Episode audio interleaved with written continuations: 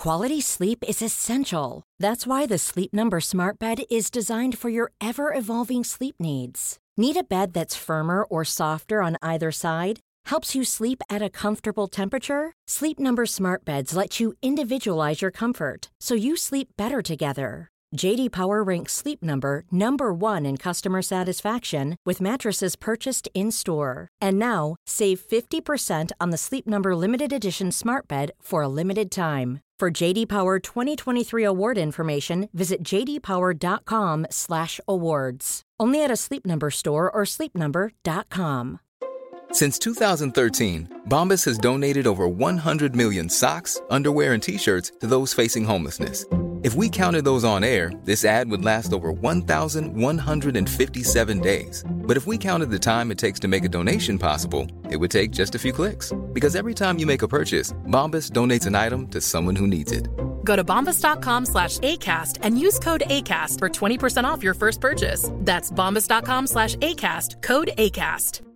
Hey, it's Ryan Reynolds, and I'm here with Keith, co star of my upcoming film, If, only in theaters, May 17th. Do you want to tell people the big news?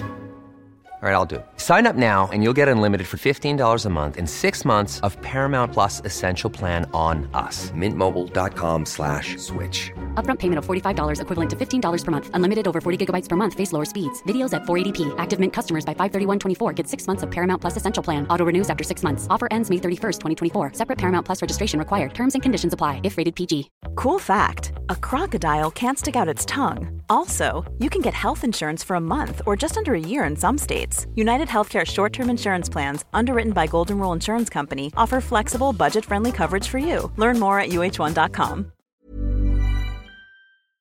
I'm amazed how many people own stocks. They, they would not be able to tell you why they own. They couldn't say in a minute or less why they own. Actually, you really press them down, they'd say, the reason I own this is the sucker's going up. There's enough cash in the financial system, and there's an infinite amount of cash at the Federal Reserve, an infinite amount Put of cash. Put that check in a money market mutual fund. Then we'll reinvest the earnings into foreign currency accounts with compounding interest, and it's gone. So they had to do something. All they had left was just to print money and start buying things. And that's what they did. Quick buck artists come and go with every bull market, but the steady players make it through the bear market. They say money can't buy happiness. Look at the fucking smile on my face. Hej och välkommen till ett nytt avsnitt av Market Makers. Du är Fabian, lever du eller? Eller har alla dina besparingar gått upp i rök nu när pundet kraschar? Nej! För att det har ju blivit en liten eh, Fed pivot höll jag på att säga, men det är inte sant. Bank of England pivot. Och nu är det QE igen. Det pratas inte så mycket om Bowie-putten. exakt, exakt. Bowie-putten. Det är bara Fed-putten man har Ja, men om. det är ju skitbra. Inte samma klang riktigt. Eh, De försöker ju stabilisera här efter att de har avsiktligen skapat en bananrepublikvaluta. Eh, Vi får se hur det går. Ja, precis, de har introducerat QE igen va? Och eh, då totalkraschar pundet. Så att, är det inte så nu? Du, du la ut någon rolig bild där alla skakar hand med varandra. Att en pund, en euro, en dollar. Det är ungefär samma nu allihopa. Förut har ju pundet alltid varit mycket dyrare. Det är intressant för pundet för två år sedan handlades det ungefär till, eh, en pund för två dollar. Och nu är det ett till ett ungefär. Så Ja, att, eh, jag, i, en rejäl krasch jag har insett i mitt huvud, jag ligger fortfarande kvar i att dollarn kostar 10 kronor. Så att för mig har det blivit mycket lättare att räkna nu. Eh, men jag tänker också att en pund kostar 15 kronor. Det är liksom det gamla sådär, regeln man hade i huvudet. För att det skulle vara lite enkelt. Men det stämmer ju inte riktigt längre. Men det, det är inte det vi ska prata om idag. Vad ska vi prata om idag, Niklas? Ja, vi kommer säkert komma in i och för sig lite på räntor och sådana saker, för vi har med oss en gäst den här veckan. Eh, det är Kristin Geiroth från Coeli som är deras eh, analyschef för onoterat. Så jag tänkte ta lite tempen på onoterat-marknaden. Vi kommer förstås prata lite börs också, hennes syn på börsen, om hon har intressanta case och så vidare. Och framförallt vilken typ av bolag. Jag vet att eh, Kristin, vi pratade lite innan och då pratade hon mycket om det här, never let a good crisis go to waste. Hon menar ju på att det är nu man ska hitta liksom, intressanta case att investera i. Så det hoppas jag att vi kommer få bra svar på vad man ska investera i just nu. Men vi kommer också som sagt ta tempen på onoterat och det tycker jag är lite intressant för vi har ju pratat mycket om private equity-marknaden, onoterat och startups och så vidare som har levt på gratispengar. Hur tusan klarar de sig nu i den här marknaden med högre räntor när gratispengarna är borta? Ja, det skulle bli spännande att höra. Ja, framförallt är det viktigt att tänka på att även publika bolag påverkas av hur det går för de här onoterade bolagen. Så är det verkligen. Så att det här blir verkligen ett avsnitt för alla. Så är det absolut. Oavsett så ska vi påminna om att det inte är någon rådgivande rekommendation. Vi berättar bara om vår process och hur vi tänker. Du måste alltid göra din egen analys och glöm aldrig att alla investeringar är förknippade med Risk. Som vanligt har vi med oss Robomarkets, vår huvudsponsor, och det är den europeiska multi-asset-mäklaren med över 12 000 instrument. Där man har CFDs på aktier, ETFer, index, råvaror, valutor och givetvis krypto. Och dessutom kan man handla det på ett valutakonto så man undviker onödiga växlingsavgifter. Robomarkets har lokal närvaro samt kundsupport på svenska. Man är reglerade av tyska finansinspektionen och framförallt så har man otroligt attraktiva villkor med låg courtage och tajta spreadar. Tillsammans med Robomarkets kommer vi varje vecka lyfta någon intressant investerings eller tradingidé som du kan utforska vidare på deras plattform. Och herregud vilken vecka vi har haft Fabian. Det händer så otroligt mycket saker. Dels pundet som vi pratade om här i introt, men dessutom nu så är ju Nord Stream attackerad också, eller saboterad. Man vet ju fortfarande inte riktigt vem det är som har gjort det här. Så att det rör ju på sig enormt. Ja, exakt. Vi pratade om, eh, för någon vecka sedan, någon vecka eller två, om att läget i Europa verkade rätt lugnt, eller mycket lugnare än vad man tidigare trott i Europa. Men nu är det ett helt annat läge när Nord Stream 1 och 2 blivit eh, saboterade det verkar nu som Europa kommer ha lite svårare att hantera vintern, vilket gör det rätt troligt att eh, det kommer också påverka europeiska konsumenter och därmed även europeiska bolag och internationella bolag som har en stor del av intäkterna i Europa. Och grejen är ju så att vi har ju haft en otroligt hög leverage i systemet. Inte nödvändigtvis i form av lån, utan i form av billig energi. Credit Suisse-analytikern Zoltan Pozar la fram en analys där han räknade att 1,9 biljoner euro, alltså det är trillions på engelska, av Tysklands så kallade manufacturing output, alltså output från industrin, är beroende av endast 27 miljarder euro i rysk energiinput. Ja, men det, var ju, det här pratade ju de för, det var ganska länge sedan nu, men du pratade ju det här någon gång just att energiekvationer, att energi handlar ju om att du stoppar in en viss mängd energi och då vill du få ut en större energi. Och det är egentligen samma sak här, du stoppar in en viss mängd energi men får ut en viss mängd output i form av, i det här fallet då, eh, industriell tillverkning till exempel. Och däremellan är det ju en enorm hävstång som man får ut. Exakt, och den här stora hävstången, eh, så, eller med den här stora hävstången, är inte så konstigt att systemet blivit så volatilt när man har ryckt bort den här inputen. För europeisk industri har i stort sett varit en enda så kallad levered trade, alltså en hävstångstrade eh, på rysk naturgas. Och högre nat- eh, energikostnader, fallande handelsbalans och svagare euro, ja, det leder ju såklart till eh, att det påverkar BNP negativt. Och detta kommer såklart även påverka europeiska bolag, men det kan även påverka internationella bolag. Ta till exempel Apple, eh, Eh, kom nyligen ut med att man minskar produktion för iPhone 14 på grund av minskad efterfrågan. Cirka 60% av Apples intäkter är internationella och cirka en fjärdedel kommer från Europa. Eh, och då kan man ställa sig frågan, har marknaden verkligen tagit hänsyn till en svagare än förväntad omvärld? Och hur kan de här omvärldsfaktorerna påverka bolagets resultat? Och framförallt kan man se en kaskad i fallande intäkter och vinster i till exempel fangbolagen eh, till följd. Vi nämnde förra veckan att S&P 500 såg dyrt ut jämfört med räntor just nu. Hur påverkas det nu när en sån här stor grej har hänt i Europa?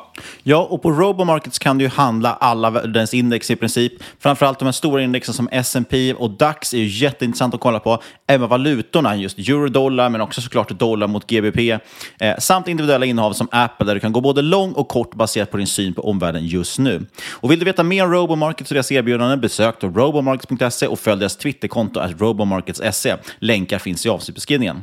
Är du nyfiken går det dessutom alltid att skapa demo konto utan kostnad. Som alla investeringar är det viktigt att man förstår hur instrumenten fungerar. Handel med CFDs innebär alltid hög risk att förlora pengar och det är viktigt att du är påläst innan du handlar. Fullständig riskinformation finns på Robomarkets hemsida. Vi säger stort tack till Robomarkets. Då säger vi välkommen till podden Kristin Geiroth från Coeli som är deras analysansvarig för onoterat. Välkommen! Vill du berätta lite för våra lyssnare vem du är och vad du gör på Coeli? Ja, men absolut. Kristin heter jag. Eh, kul att vara här i podden. Jag jobbar med onoterade investeringar på Coeli eh, med analys och även en hel del IR-frågor. Så som analysansvarig så är det alltid från att träffa bolag i första skedet, läsa mycket pitchdecks och så vidare och också driva hela investeringsprocessen fram till investering. Och sen såklart följa upp bolagen hur, eh, hur det går. Ja, och Coelia är ju en svensk kapitalförvaltare, investerare och rådgivare som har funnits sedan 1994. För de som inte har koll på det, är ju väldigt aktiva investerare så inom alla tillgångsslag, liksom aktier, räntor och obligationer och onoterat så är vi aktiva investerare eh, och har inga indexprodukter. Jag tänkte fråga om det. Jag, vi är inte på något sätt sponsrade av Coeli, så inte lyssnarna missförstår. Men jag gillar ju till exempel Coeli Global Select, en sån här fond som gäller med Andreas Brock och eh, nu har jag tyvärr glömt bort namnet på hans, hans kollega där. Henrik Wilton. Henrik Wilton. Eh, men, men vad gör ni inom onoterat? Det visste jag faktiskt inte ens att ni hade. Är det någon form av fonder ni erbjuder till privatkunder eller hur, hur jobbar ni med onoterat? En bra fråga. Vi, vi har ju investerat i onoterat sedan 2006. Eh, så har du egentligen en, en ganska bred bas i onoterat med Coeli Private Equity AB som är en faktiskt noterad struktur fast liksom en, ett investmentbolag och fond som investerar enbart i, i onoterade, andra onoterade bolag eh, eller fonder och bolag eh, där man får en väldigt bra exponering av onoterat i form av, liksom, jag tror att totalt är det ungefär 150 150 bolag. Eh, framförallt inom buyout. Det, traditionell private equity men även tillväxtbolag.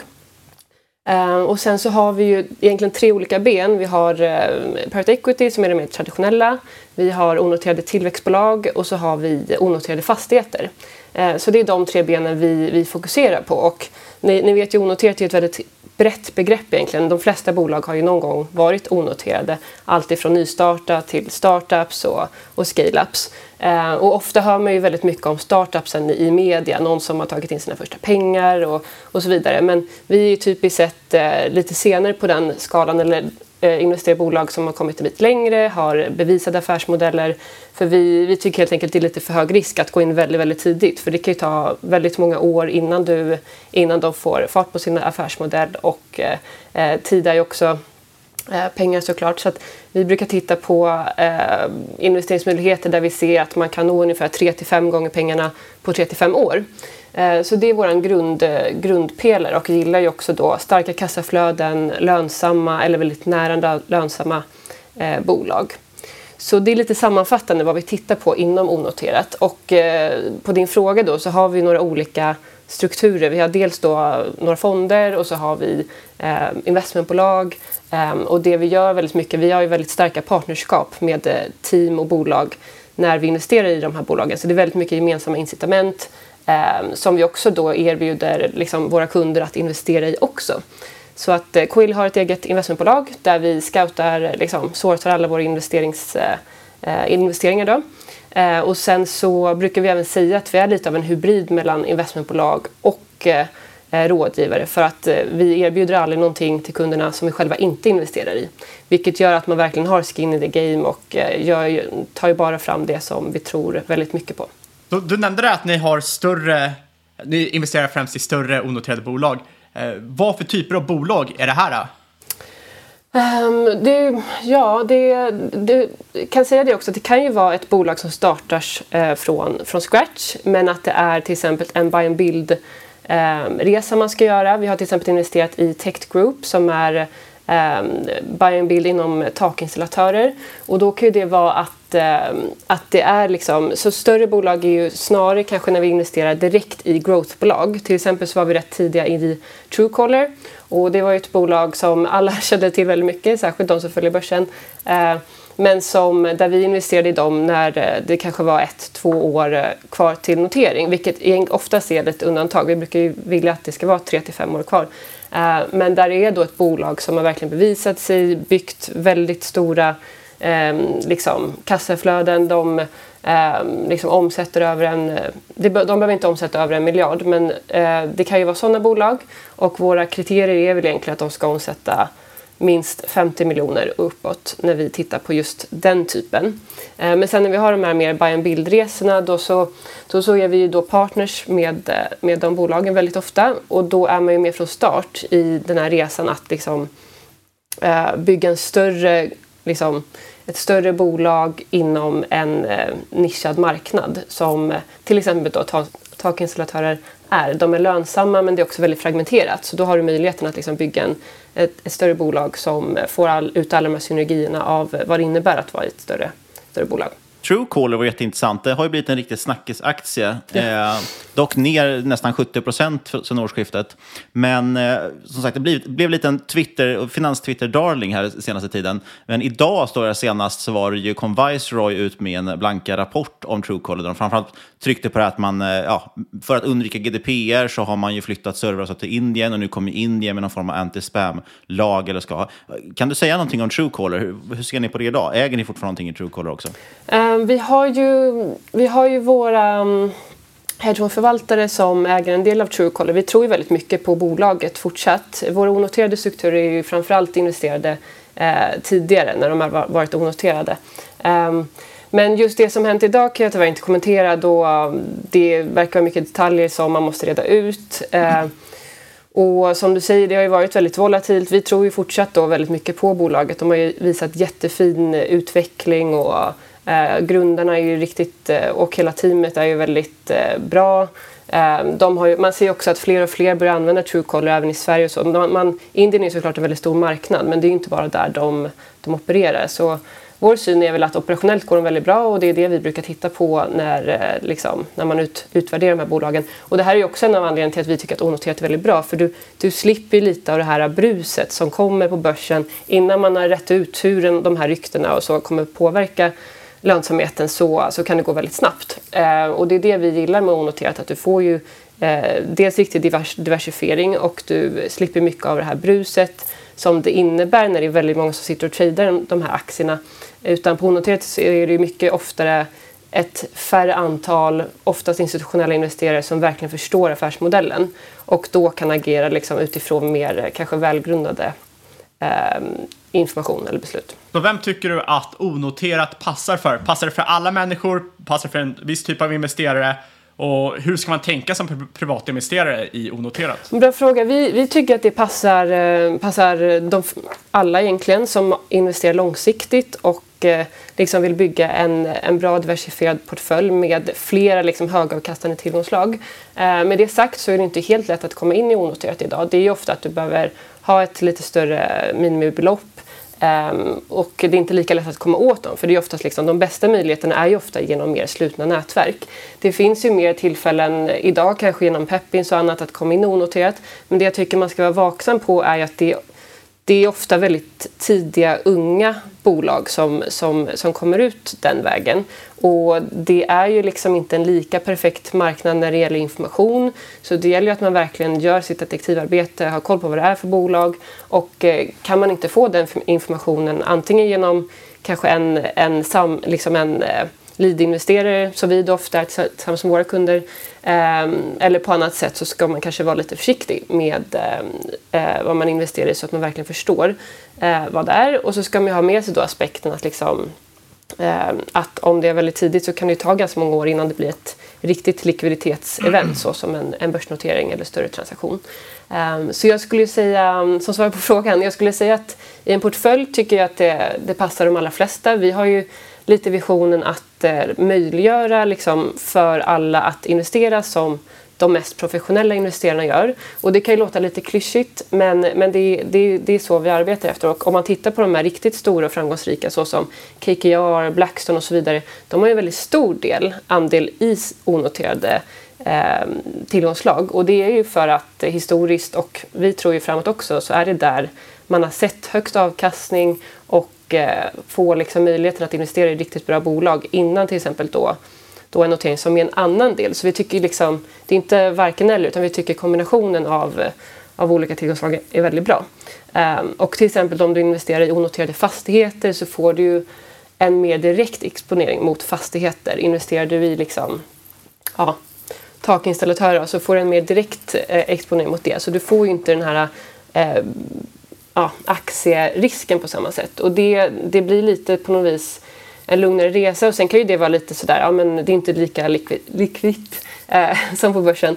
Och, och, det kan ju såklart vara någonting man måste ha med sig. Att det, det går inte att handla den hur som helst samtidigt som, som det går att handla men det, det är inte lika, ja, lika, lika som på börsen återkomma till onoterat. Jag tänkte bara först, vi skulle zooma ut lite. Alla våra lyssnare har koll på makrobilden idag, vad som har hänt på börsen nu med takt med att inflationen stigit, räntor därmed började stiga också till slut efter tio år av nollränta.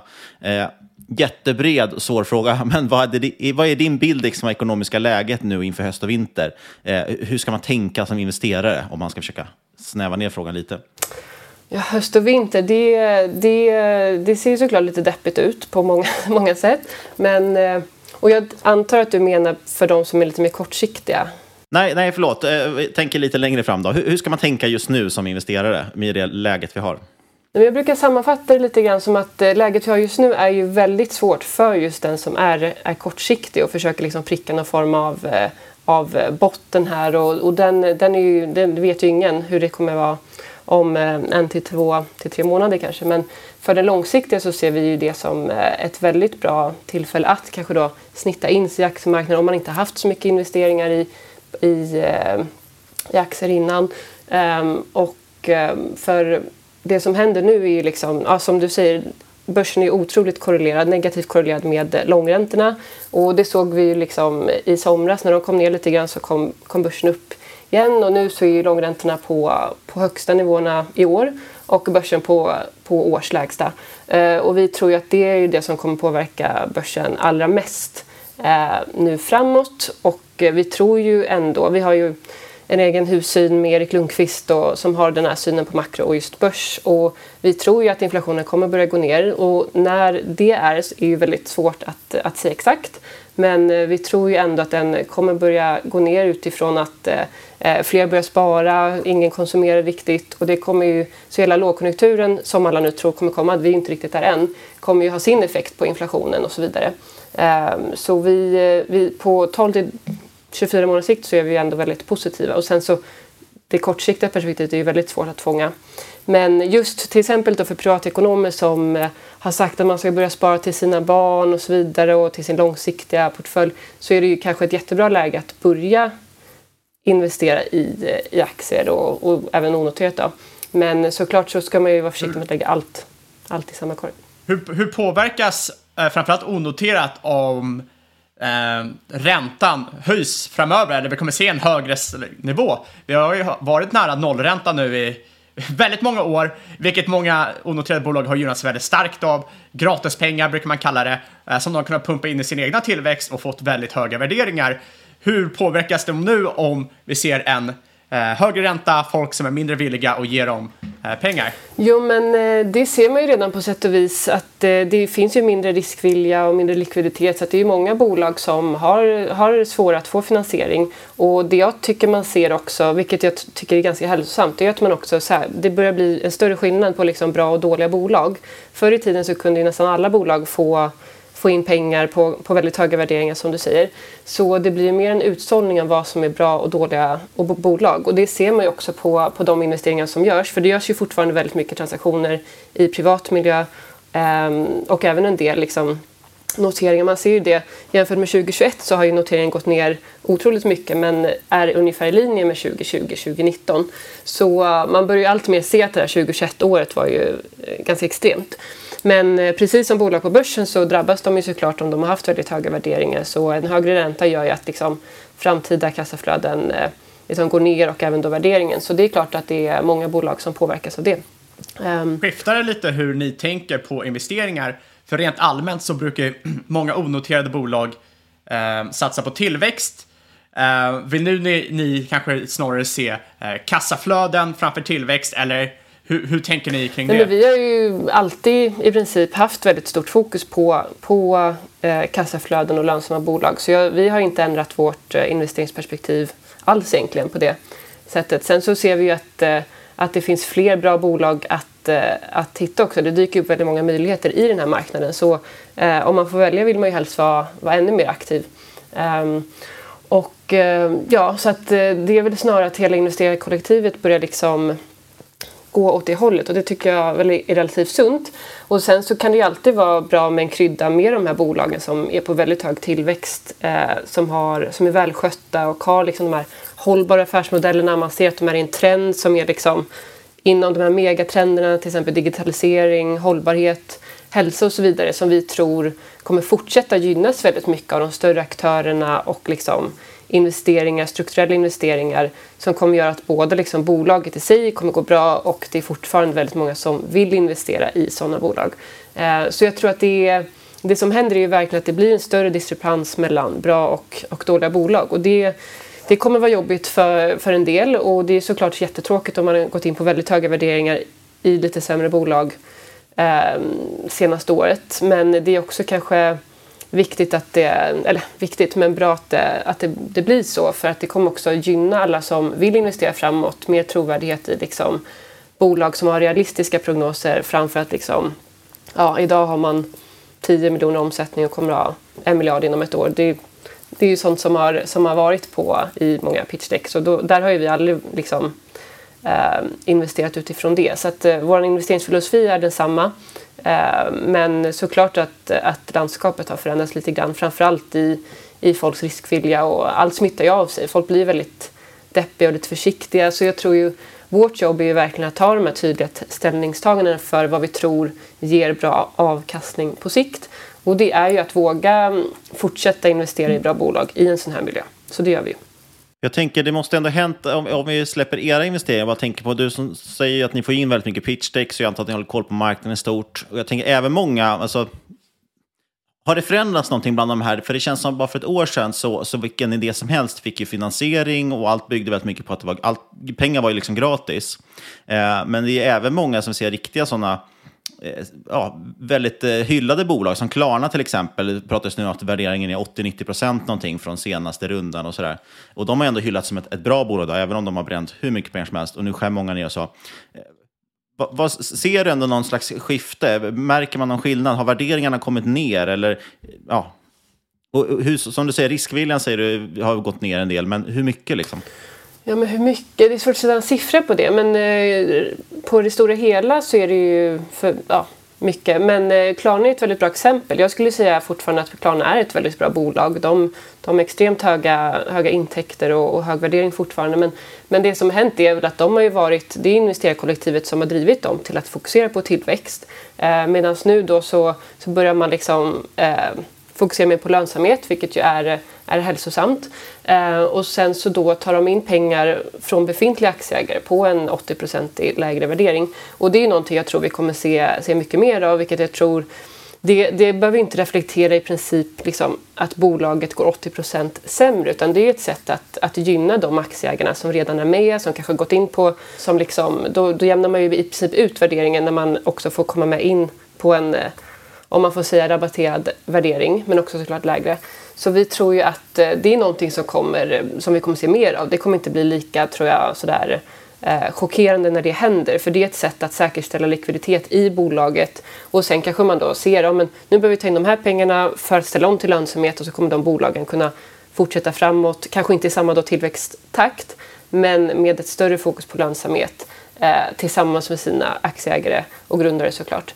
Eh, så jag tror ju att eh, det är något vi kommer se mer av eh, i, även i bra bolag som, som då, där investerarna har haft väldigt stort fokus på tillväxt men som ska ställa om till lönsamhet. Men allmänt, det här, det här leder mig vidare till nästa fråga. Um, ser du någon skillnad mellan områden? Uh, till exempel, uh, jag kan tänka mig att fintech drabbas hårdare nu. Uh, finns det andra sektorer inom onoterat som det är potentiellt en guldåder nu. Där de tidigare inte fått så mycket uppmärksamhet men man ser att allt fler ögon börjar skifta sig dit. Ja men precis, man, man kan bredda frågan lite också. Vilka blir vinnare på det här tror du? Vilka sektorer tycker du är mest intressant? Jag tänkte på det du sa också förut att det är en, en bra tillfälle till exempel att börja barnspara eller liksom köpa med aktier. Men, men vad ska man köpa då för någonting? Om vi inte pratar generella indexfonder som man kan köpa till sina barn. Eh, vi är ändå en, en aktiepodd. Liksom. Vilka sektorer och så vidare ser du som, som vinnare och förlorare framåt om du får gissa? Mm. Um, nej men jag tror ju väldigt mycket på digitalisering. Liksom bolag som verkligen lyckas um, digitalisera analoga branscher och hitta liksom, och ha en bra techplattform som gör att den är riktigt skalbar. Och i det så tror jag att det är viktigt att titta efter B2B-komponenten, det vill säga att det är business to business del i deras affärsmodell. För man vet ju att eh, konsumenten, alltså privatkonsumenten, är ju oftast mer pris, priskänslig. Medan om du har en B2B, alltså business to business eh, affärsmodell så, så, så har man ju ofta mer strategiskt samarbete, man kan hitta synergier, eh, man har långa avtal och så vidare. Så det tycker jag man ska titta efter. Man ska titta efter eh, affärsmodeller som inte är så konjunkturkänsliga om man nu eh, är, vill liksom investera i bolag som går bra även i låg och högkonjunktur. Nu såklart kan det ju bli jätteguldlägen på de som, som går bra i högkonjunktur men de kan ju också lika gärna eh, gå riktigt dåligt och inte, inte klara sig. Liksom. Så det ska man ju vara lite försiktig för. Eh, så ja, B2B, jag tycker om digitalisering men också verkligen, alla pratar ju hållbarhet och det ska man fortsätta göra för det är också, eh, det är inte riktigt en sektor men en, en, en rörelse, en trend, megatrend som, som är väldigt stark. Uh, så det börjar ju bli lite hygienfaktor i många bolag men där skulle jag titta efter hur man verkligen jobbar med hållbarhet. Gör man det på riktigt? Ställer man om affärsmodeller som gör faktiskt att det blir blir mer hållbart och löser sådana problem. Hur gynnar det här aktieägaren om det är ett hållbart bolag eller ej?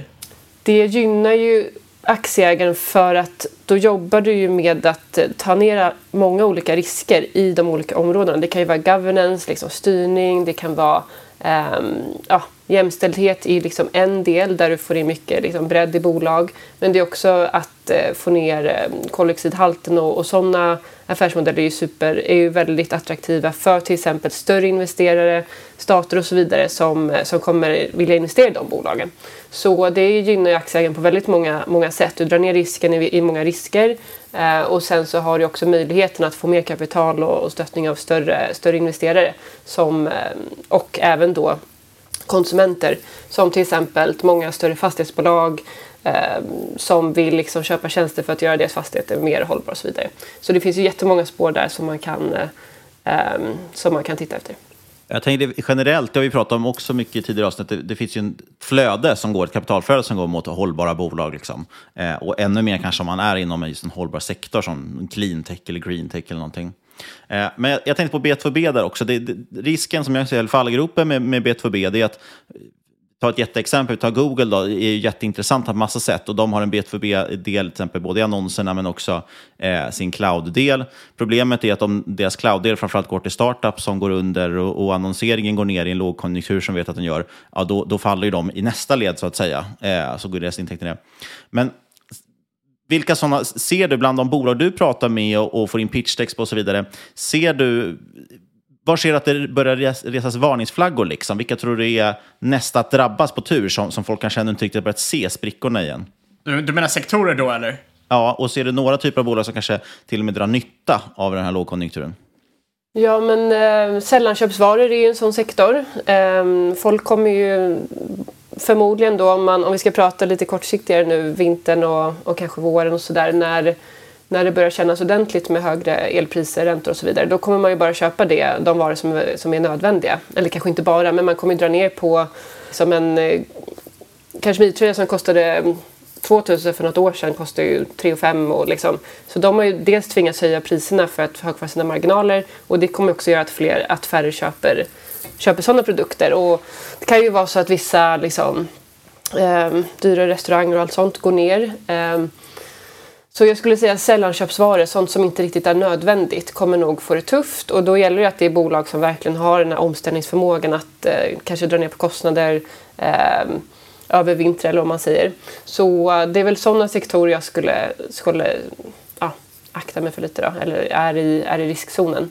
Medan som du säger, har du B2B men du har också en affärsmodell som är mer eh, ja, inte så konjunkturberoende så, så är det bra. Till exempel som eh, apotekstjänster och så vidare som folk kommer fortsätta vilja köpa medicin och, och viktiga sådana saker eller eh, basvaror.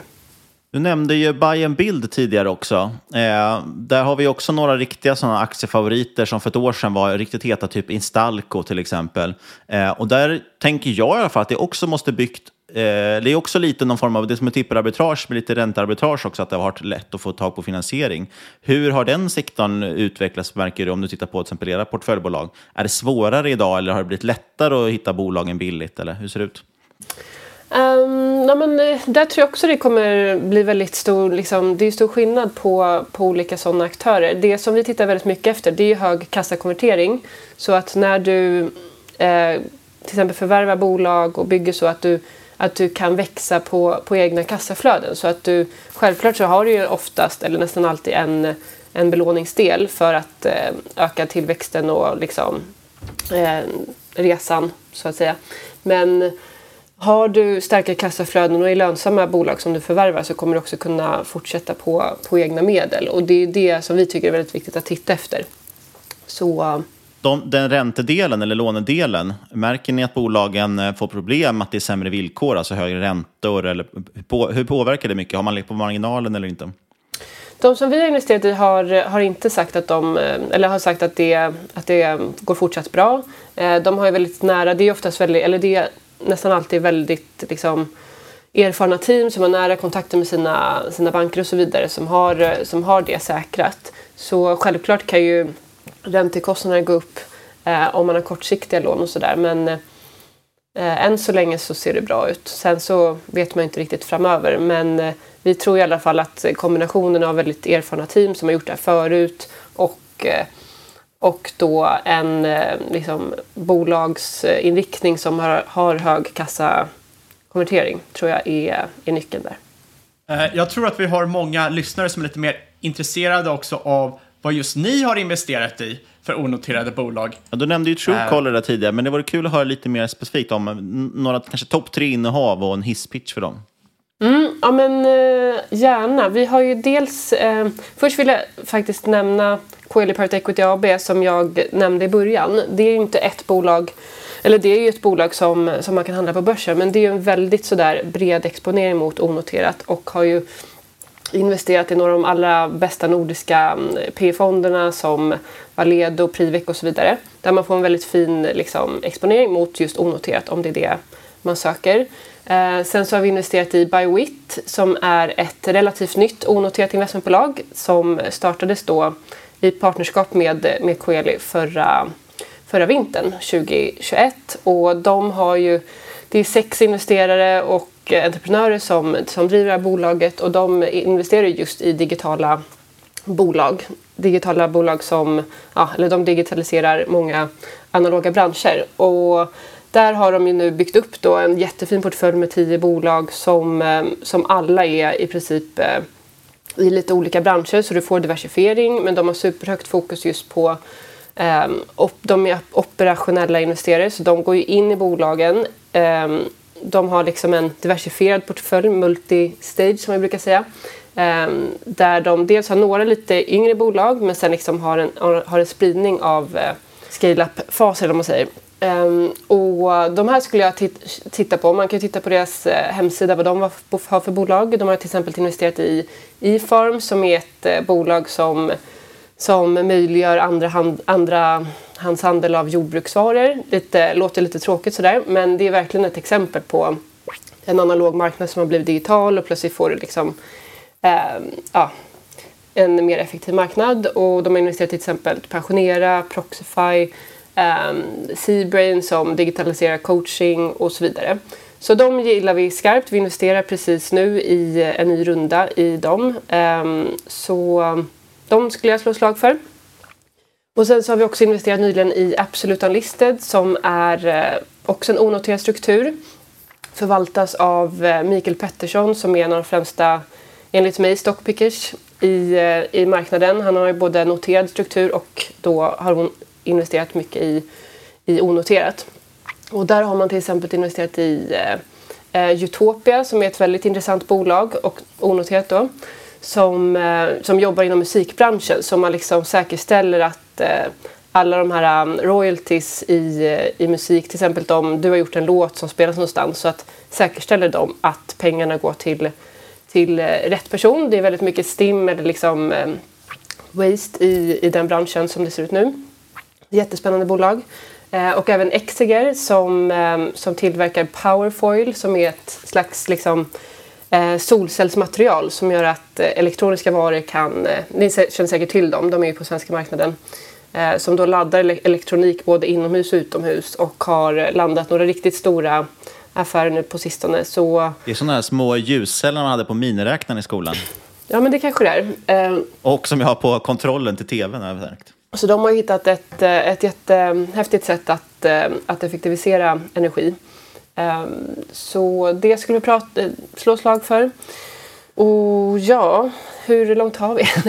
Nej, men, men det är ganska mycket då egentligen så att ni investerar oftast i andra strukturer, som du säger, alltså andra bolag som i sin tur då investerar. F- Finns det en risk där att man...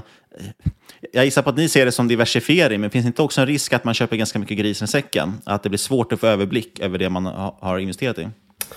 Nej, men det skulle jag inte säga. Det som, det som är fördelen där, och det tror jag har, har med eh, Coelis liksom affärsmodell eh, att göra, det är att vi lyckas attrahera några av världens bästa förvaltare som, som har gjort det här hela sina liv. Så att då, då, då, det Coeli gör det är att man gör partnerskap, man attraherar väldigt duktiga förvaltare som får fokusera på det de älskar mest och det är att bygga och investera i bolag. Medan eh, de slipper allt det som ofta tar mycket tid från förvaltare, till exempel eh, ja, administration och liksom, eh, men även kapitalresning så att eh, Coeli säkerställer ju den delen. Och, så jag tror ju tvärtom att eh, man, man attraherar eh, team och personer som, som har visat sig vara riktigt, eh, eller bäst i sin klass på just det. Så, um, så det tror jag inte. Och sen så har vi jättenära samarbete med dem så vi har jättekoll på vad de investerar i. Har ni någon typ, då, uh, någon typ av inflytande i hur de investerar eller kör ni mer av den här Warren Buffett-strategin att ni låter dem ta hand om sig själva Eh, och ni bara har överseende? Nej, men det sätter man ju väldigt tydligt i, i början eh, innan man gör den investeringen. Så till exempel Bywit då, som, de har ju presenterat sin affärsmodell och håller sig väldigt tydligt till den. Och skulle de inte göra det så skulle det såklart bli, bli eh, en stor diskussion. Det har inte hänt hittills. Eh, så det, det brukar inte alls vara ett problem utan det är ju snarare liksom något man kommer fram till i, i eh, affärsbeskrivning, IM och så vidare. Så, så det brukar vara vä- väldigt tydligt. Men sen så är det klart upp till dem vad liksom investeringsbeslutet blir just när det kommer till specifika bolag. Så vi har ju dels då team, men vi gör ju direktinvesteringar själva också. Slutligen tänkte jag se om vi kan klämma ut något börsbolag också. Du nämnde ju ni investerat i och de har gått till börsen. Storskogen var väl Coeli inne i också. Har ni något annat som ni tycker är intressant som finns på börsen just nu? Mm, ja, men det finns väl väldigt eh, mycket intressant. Men eh, det jag skulle slå slag för faktiskt, det är en av våra nya eh, noterade, eller fonder som investerar i onoterat, Coeli Circulus, som, som verkligen är, det är en mörkgrön fond som investerar just i, eh, i hållbara bolag på börsen. Så jag skulle snarare kanske titta på dem, vad det är de, de investerar i. Riktigt bra stockpickers med Kristoffer Haldin bland annat. Ehm, så ja, jag skulle väl säga investmentbolagen är väl historiskt bra att, eh, bra att investera i om man vill ha en bra spridning. De är också nere en del. Det mesta är ju nere så att alla bolag man tror på som, eh, som är kvalitetsbolag kan man ju passa på att eh, snitta in sig i eh, nu. Men eh, specifikt, jag, jag skulle fortfarande säga att Truecaller är, är något vi tror på. För vi tror ju att de har enorm potential att fortsätta växa på ett väldigt fint sätt. Vi ska ju bara börja avrunda den här intervjun lite, eh, men vi har en standardfråga vi ställer alla. Sätter dig lite här på heta stolen. Och det är, vad är din bästa respektive sämsta affär du har gjort och vad har du lärt dig av dem? Åh, um, min sämsta vet jag verkligen vad, vad det är. Nu kommer jag knappt ihåg vad bolaget hette, men det var när jag jag var på en AV med en, med en, eh, en för detta kollega som sa men det här medtechbolaget ska du absolut sätta dina pengar i. Det här kommer gå upp 400-500 procent. Och så satt vi med appen liksom. Ja men det är klart vi sätter in 15 000 i det där. Eh, för det kommer ju, ja. Så det var en sån där grej. Nu tror jag det står minus 99 procent eller någonting. Eh, Men du har behållit den ändå som en liten påminnelse? Ja men det problemet var att sen fick jag barn eh, några, några år och glömde liksom riktigt. Och så tänkte jag att den där kommer kanske repa sig, men det gjorde den inte. Så jag skulle säga, ta inte tips på ogrundade, liksom, ogrundad information från någon i baren. Det skulle jag inte göra. Ehm, och sen så mitt bästa är väl faktiskt eh, att verkligen försöka vara långsiktig i sina investeringar. Liksom de här månads, eh, månatliga eh, investeringarna i både liksom fonder men även eh, ja, aktier på liksom att kontinuerligt investera, inte bara liksom allt på en gång utan det tycker jag är det absolut bästa tipset. För då är det någon som, eh, någon som gör det åt dig, du, du påverkas inte av dina känslor. För det är väldigt få som liksom, det är så intressant att ändå att se. Liksom förra året när allting var superdyrt var ju alla jätteglada att pumpa in massa pengar i, i både börs och allt möjligt medan nu när det faktiskt är mycket billigare och rea kan man nästan säga så, så vill ju väldigt få investera.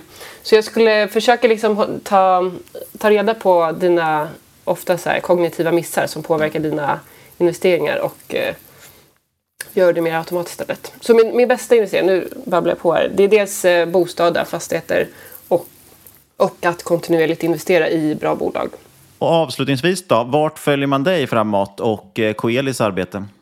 Man kan följa mm, mig på, ja, dels så skriver jag krönikor på Omni Ekonomi. Där brukar jag skriva om onoterat en gång i månaden. Jag, man kan eh, gärna connecta på LinkedIn, där är jag relativt aktiv. Jag är tyvärr inte så stor twittrare än, har inte riktigt kommit in i det. Men eh, man kan också följa Coeli på, på LinkedIn eller på vår hemsida. Um, ja, det är väl de kanalerna som är, som är bäst. Stort tack Kristin för att du gästade oss i podden. Tack själva, superkul att, att vara med. Inget hört den här podcasten ska ses som rådgivning. Alla åsikter varenda eller gäst och eventuella sponsorer tar inget ansvar för det som sägs i podden. Tänk på att alla investeringar är förknippade med risk och sker under eget ansvar. Vi vill rikta ett stort tack till vår huvudsponsor Robomarkets, den europeiska multi-asset-mäklaren som erbjuder handel med över 12 000 instrument. Läs mer på robomarkets.se och följ at robomarkets.se på Twitter. Och Kontakta oss gärna på podcast.marketmakers.se eller på Twitter och aktier at marketmakerspod och lämna gärna en recension på iTunes. Och sist men absolut inte minst, stort tack kära lyssnare för att just du har lyssnat. Vi hörs igen om en vecka.